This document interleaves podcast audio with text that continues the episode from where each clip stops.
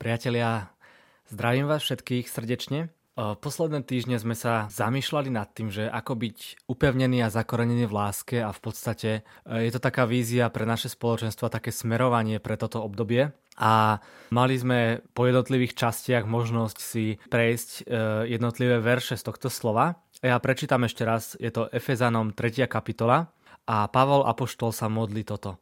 Preto zohýnam kolena pred Otcom, od ktorého má meno každé otcovstvo, na nebi i na zemi. Nech vám dá podľa bohatstva svojej slávy, aby skrze jeho ducha mocne zosilnil váš vnútorný človek, aby Kristus skrze vieru prebýval vo vašich srdciach, aby ste zakorenení a upevnení v láske mohli so všetkými svetými pochopiť, aká je to šírka, dĺžka, výška a hĺbka – a poznať aj Kristovú lásku, presahujúcu každé poznanie, aby vás naplnila Božia plnosť celá. A tomu, ktorý mocou, čo v nás pôsobí, je schopný okrem tohto všetkého urobiť oveľa viac, ako prosíme alebo chápeme. Tomu sláva v cirkvi a v Kristovi Ježišovi po všetky pokolenia na veky vekov. Amen. Toto obdobie si takisto zažívame v našej cirkvi obdobie pôstu Inými slovami obdobie pokánia. Je to čas, kedy sa máme pokáním vrátiť a slovičko pokánie v tom originálnom greckom jazyku sa mu povie metanoja a metanoja znamená premena zmýšľania. Inými slovami povedané, pokánie znamená premeniť svoje zmýšľanie. A v našom kresťanskom živote to znamená začať zmýšľať ako Ježiš, začať byť ako On.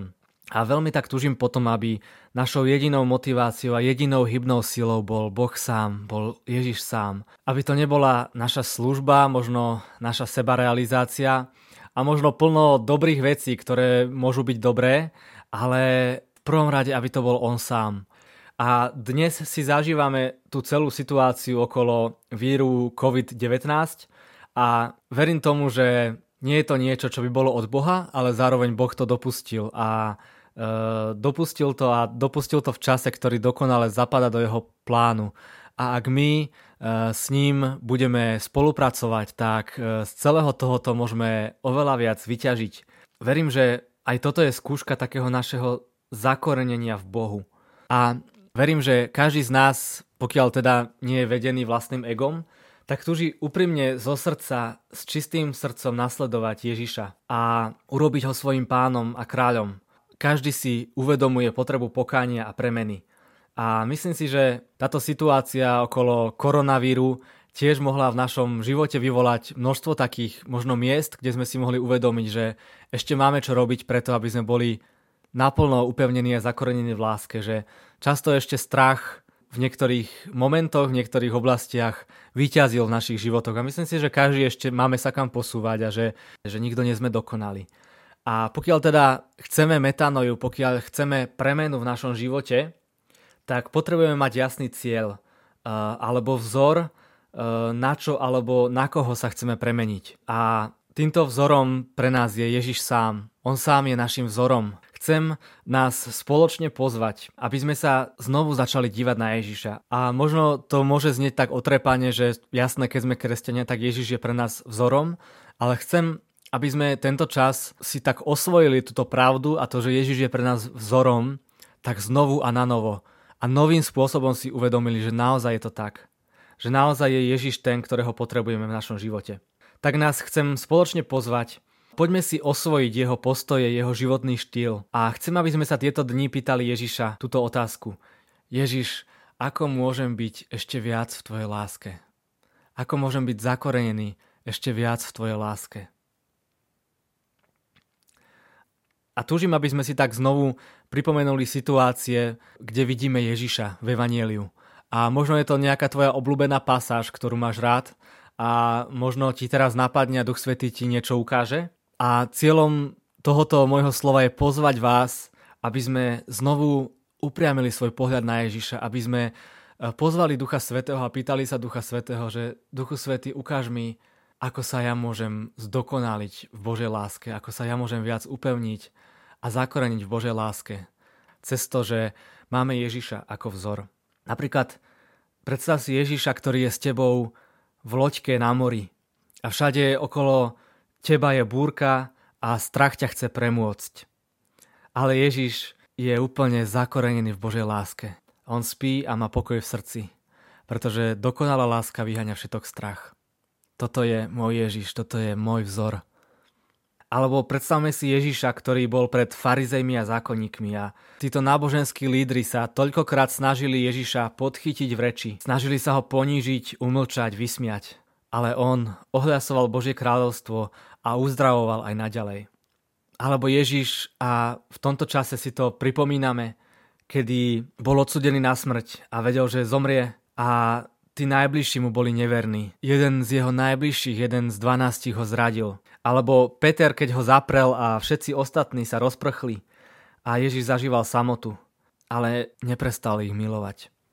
Takisto Ježiš, keď bol pred Pilátom, tak nemal strach. Keď vedel, že má mlčať, tak mlčal a keď vedel, že má hovoriť, tak hovoril. Hovoril v autorite a s láskou. A takisto Ježiš, ktorý išiel na kríž a nechal sa tam pribiť. A na konci toho všetkého povedal, že Otče, odpustím, lebo nevedia, čo robia. A tužím, aby, aby to, že sme upevnení a zakorenení v láske, v nás vyprovokovalo takú extravagantnú lásku, takú nelogickú lásku, ktorú mal Ježiš. Napriek tomu, že robil samé zázraky, že uzdravoval, že pomáhal druhým, že oslobodzoval. Napriek tomu ho zabili. A verím, že Ježiš mal vtedy absolútne právo im to všetko nechať vyžrať a, a ukázať, že, že ja som tu Boh a, a vy ste ma zabili a dať im to ako výčitku. Ale Ježiš sa modlil, Otče, odpustím, lebo nevedia, čo robia. A tužím, aby sme v týchto najkritickejších situáciách reagovali s láskou. Reagovali ako Ježiš. Na záver sa chcem modliť.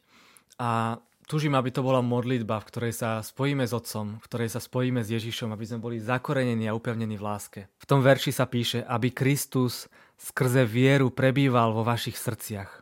Aby ste zakorenení a upevnení v láske mohli so všetkými svetými pochopiť, aká je to šírka, dĺžka, výška a hĺbka a poznať Kristovú lásku, presahujúcu každé poznanie, aby vás naplnila Božia plnosť celá.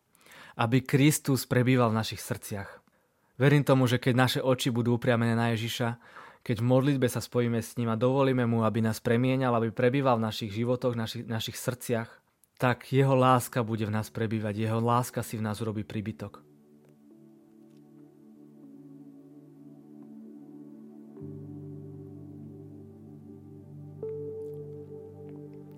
Bože, Ty si tak dobrý, si tak veľký, si tak mocný. Bože, Ty si láska a túžime byť v Tebe ukrytí, túžime byť upevnení a zakorenení v Tvojej láske. Túžime sa nechať Tvojim duchom premieňať. Duchu Svety, ďakujem Ti, že neustále na nás pracuješ, že si na nás nezabudol a že Ti na nás tak veľmi záleží.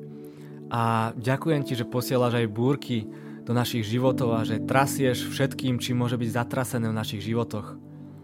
Len preto, že nás miluješ, len preto, že túžiš, aby sme žili tým, kým naozaj sme, tým, kým si nás Ty stvoril. Otec, upevňuj nás v svojej láske. Premieňaj naše srdcia. Duchu Svetý, ukazuj nám Ježiša, ukazuj nám tajomstvo Jeho upevnenia a zakorenenia v Božej láske. Ježiš, príjmame toto Tvoje dedičstvo, príjmame to, čo si nás naučil.